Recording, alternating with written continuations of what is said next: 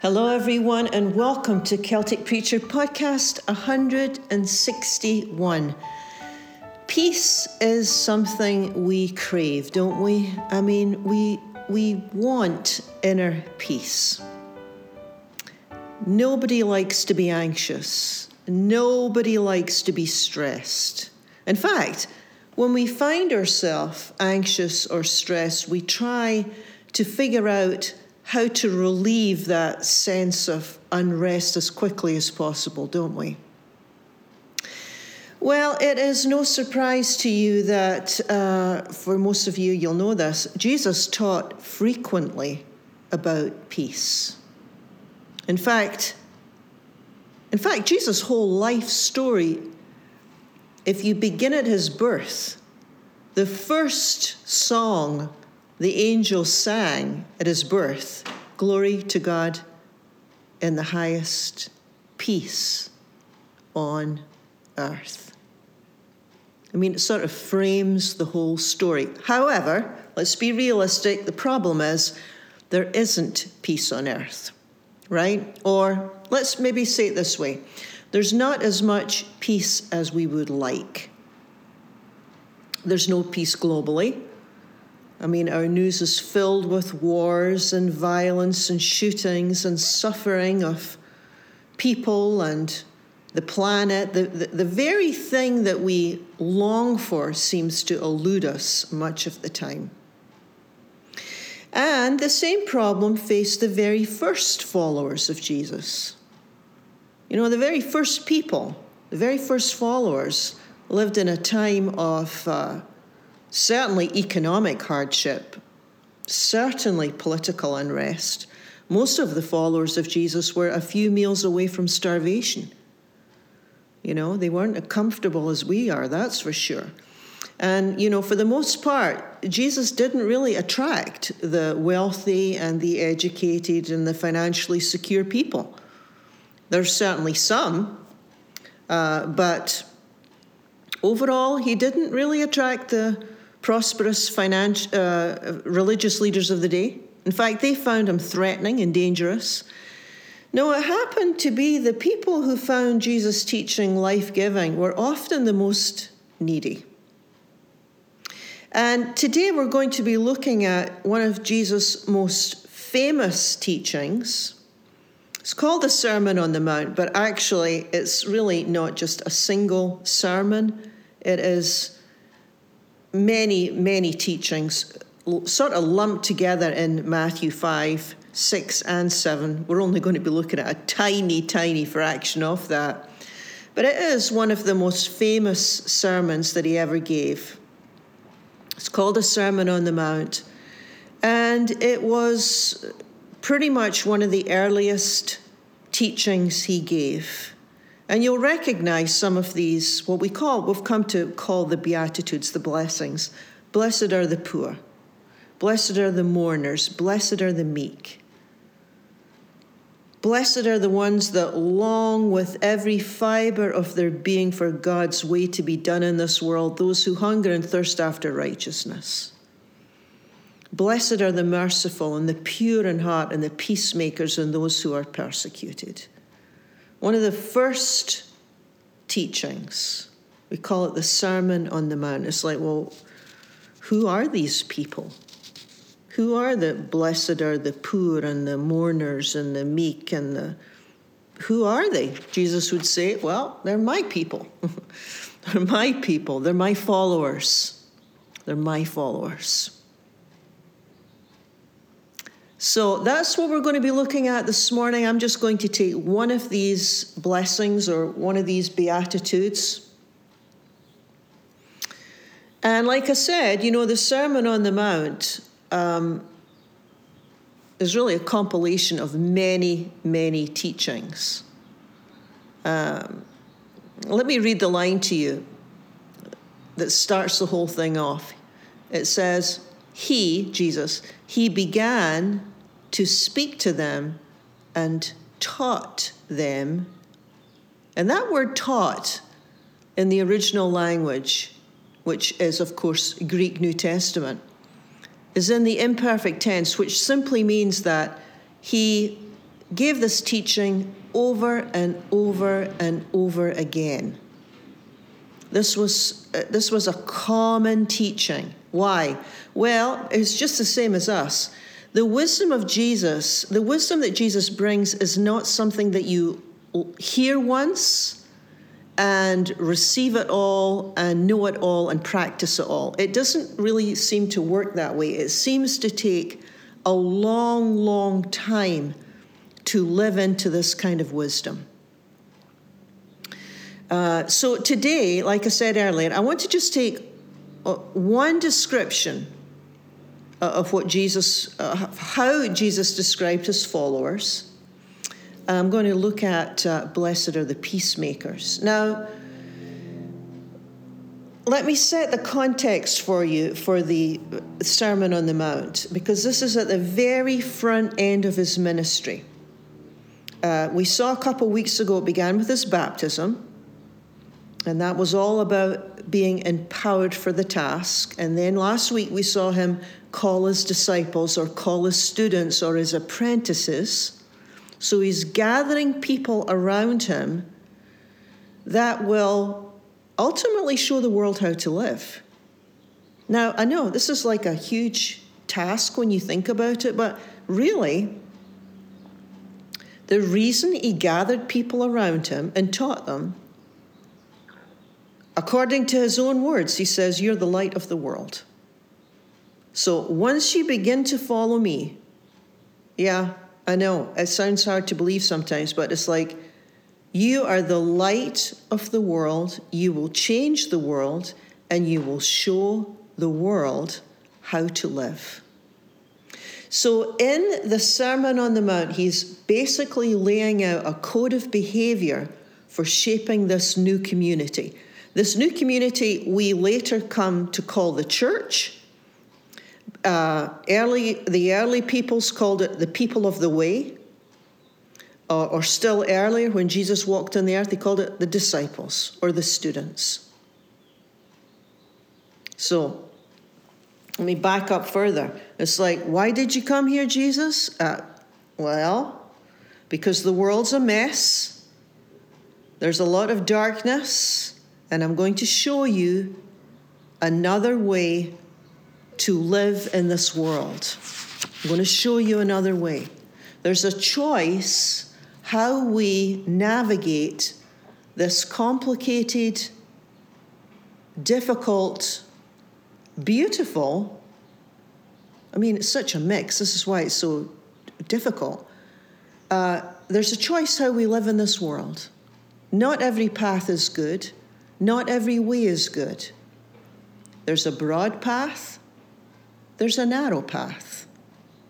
Jesus would say, The people who follow me and my teachings, the people who love me, which, by the way, love to Jesus looks like obeying the teaching, will walk in this narrow path. And by narrow, I mean that it's narrow because it's not necessarily the common way, nor the most popular way. By the way, if everyone was walking on the narrow path, there would be a whole lot more peace in this world. That's for sure. So for Jesus, when he says, you know, if you love me, you'll obey me, he's talking about this idea of, yeah, walking on this narrow path. So, the very first sermon, Matthew 5, it's all about how the Jesus people live in this world. Are they different from the majority? Uh, yeah, Jesus would say, yes, they are. Yes, they are. But I'll let you be the judge of that. First of all, what I'm going to do is I'm going to just give you one of the descriptions of God's people, or you could say the family of Jesus or the family of God. There's so many ways to talk about this. You know, Jesus called it the kingdom of heaven. And again, I mentioned last week, this isn't a place, this is about a new reality. This is like a, a, new way of living in the world. And he says, let me describe let me describe the followers to you. Blessed are the peacemakers, for they will be called children of God. It's like, here's how it works My people, they will be peacemakers in this world. They will be called children of God. They'll be part of, we could say, the family of God. Now, let's, let's back up a, a little bit more here. See if we can get a handle on this. If you think about your own family, if you come from a family that, say, loves football or tennis, chances are you were raised around a lot of football and tennis, right? Or let's say you come from a family that values education or art or music or good food. Chances are you're going to grow up liking some of that stuff that you were raised with, right? It's like, yeah, yeah, you know, I've always really liked to bake because my mother baked and my grandmother baked, and I just love being around the kitchen. It just it makes me feel good. I like it. It's, it's, it's nurturing. I love food. Oh, were you raised in a family that liked food? Yeah, I really was. Yeah, I was. Or pick anything, baseball. You like baseball? Yeah, I love baseball. My dad played baseball. My grandfather played. I just love watching the games baseball. So it's like sometimes the values of our family that we pick up like uh, hard work or kindness or honesty. Sometimes the values of our family are actually very, very helpful for living. And uh, sometimes they're not, right? Because we don't always, we're not all from great families that taught us how to live well in this world. It's, and, and, and most of us are a bit of a mix, aren't we? Some of the things we learn from our family of origin are very helpful, and some of the things uh, that we learn from our family of origin are not so helpful, not so good. Well, when Jesus starts calling his family around him, his, his students, and by the way, we're part of the family because he called us children of God. It's like he's starting off his ministry with this is what is important to me. This is what is important to God. And he starts to list all these people who are blessed the poor, the mourners, the persecuted, the peacemakers. Now, as I said earlier, I don't have time to go into every single one of them because it would take way too long. But this one caught my attention this week. Blessed are the peacemakers it really kind of stood out for me. Uh, maybe because I was struggling more with peace this week. Who knows why some things leap off the page? Maybe it's because I haven't done it for a while either, spoken about it or thought about it. But um, yeah, there's something about being a peacemaker that reflects Jesus. After all, he was called the Prince of Peace, right? So, this is something peacemaking. It's like God's family values this. This is important to God peacemaking. Now, the challenge comes when people, us, the challenge for us is, is when we keep the peace rather than make the peace. Remember, I spoke about the broad way and the narrow way. The broad way is, for some of us, is that we keep peace, not necessarily make peace. In other words, it's a lot easier on the surface to keep peace than make peace. Right? So, but Jesus is saying peacekeeping isn't our task. It's like, well, what's wrong with peacekeeping? Well, because sometimes Sometimes when we're keeping the peace, we're faking it, right? We just don't want any trouble. We just don't want any conflict with anyone. So what can happen is is that we can go through life kind of disengaged. Because sometimes peacekeeping is easier than peace making. So, for example, in, in your primary relationships with your partner, with your spouse, with your children, uh, at work, really wherever people gather, we can ignore problems, can't we?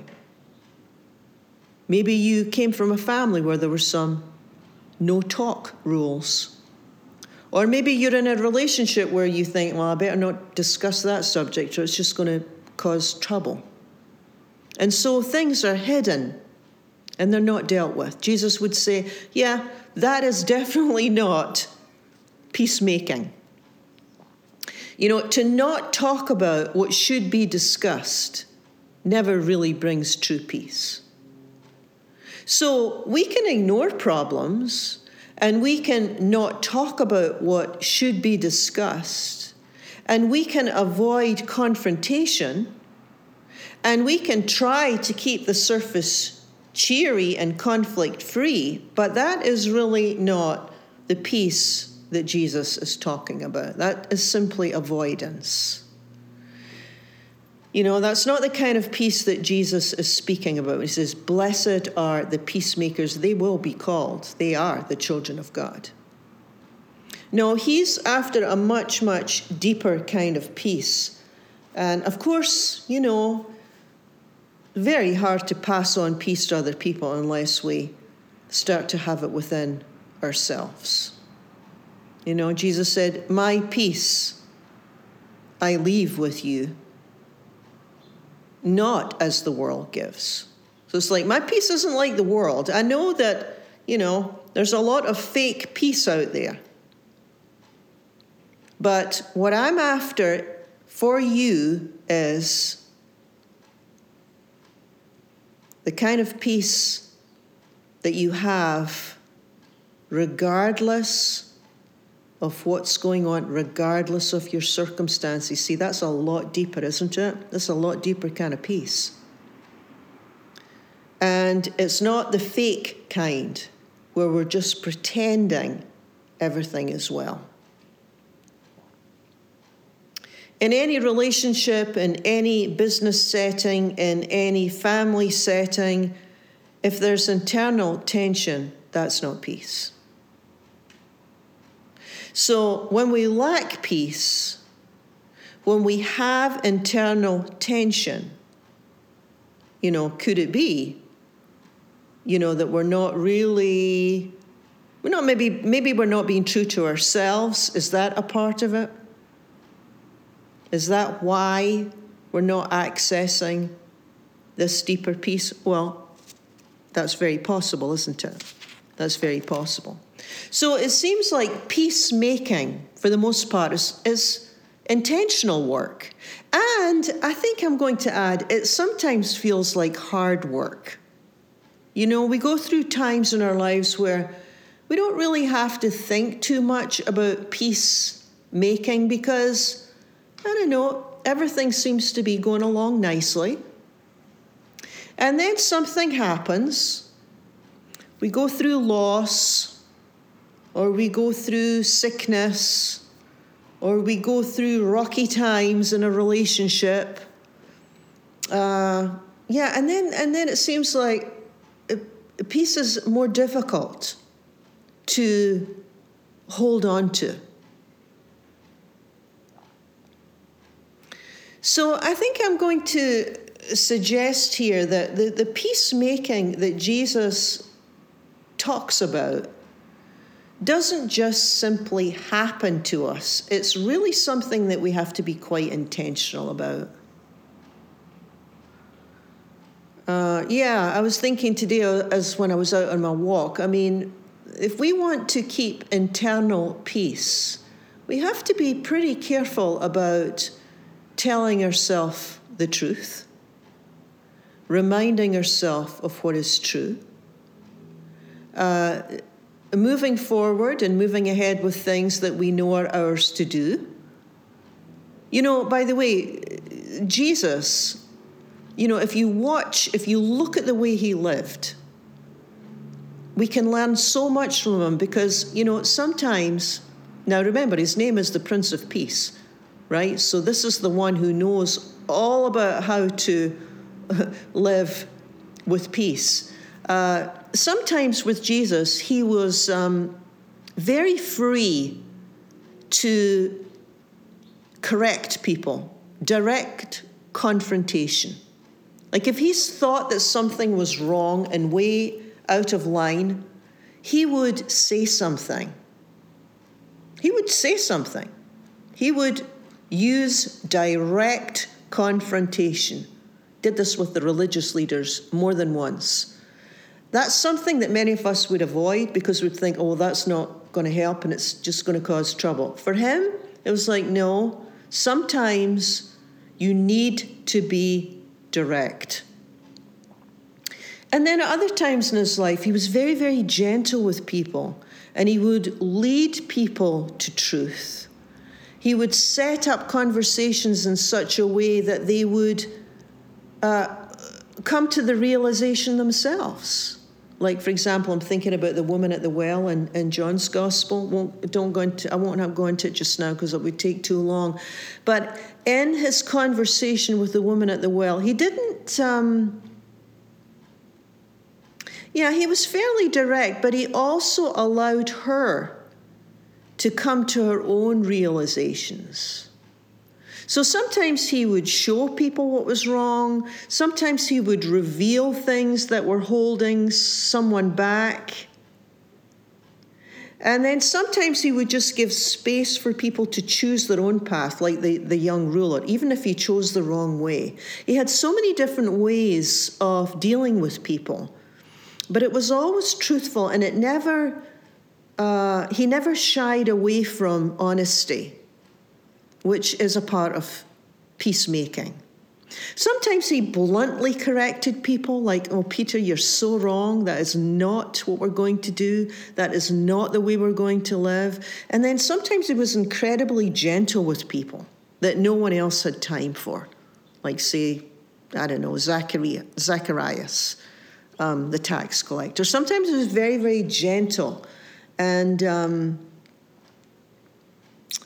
so he had all these different ways of working with different people. Point being, he he never shied away from getting involved. He never shied away from saying what needed to be said, being completely honest. And his way ultimately was always to bring people peace with themselves, peace with one another, and peace with God. See, these three aspects are so important, you know. It's not enough to just to have one area. We need all three. And Jesus taught on all three. Peace with ourselves, peace with one another in relationship, and peace with God. So important, all three. But when all three are moving in that direction, it's like, yeah, that's when we're sort of moving in that direction of being a peacemaker in this world. It is one of the family values, you could say, of Jesus. One of the, fam- one of the family values of the people of God. It's like you will be a peacemaker in this world. Why? Because it's important to you and you can't not be in some ways. You want it for yourself, you want it for the people you love. You also want it for the people around you, and there's sort of like a trickling down effect. Because, you know, when you start to have peace with yourself, then you start to have a little bit more time for other people outside your closest family, right? And then when you have a little bit time for other people, you have a little bit more time for a larger group, maybe a community. And then it goes a, a little bit further. Maybe you get more concerned about a particular group of people or a particular issue or something that's hurting, or someone who's hurting, or people that are hurting, or cultures that are hurting. Kind of has a rippling effect, peacemaking. And so you'll often find that, you know, once people have peace with themselves, start to get concerned about other people and they want to share that kind of peace. And that's kind of the way that it works. Blessed are the peacemakers.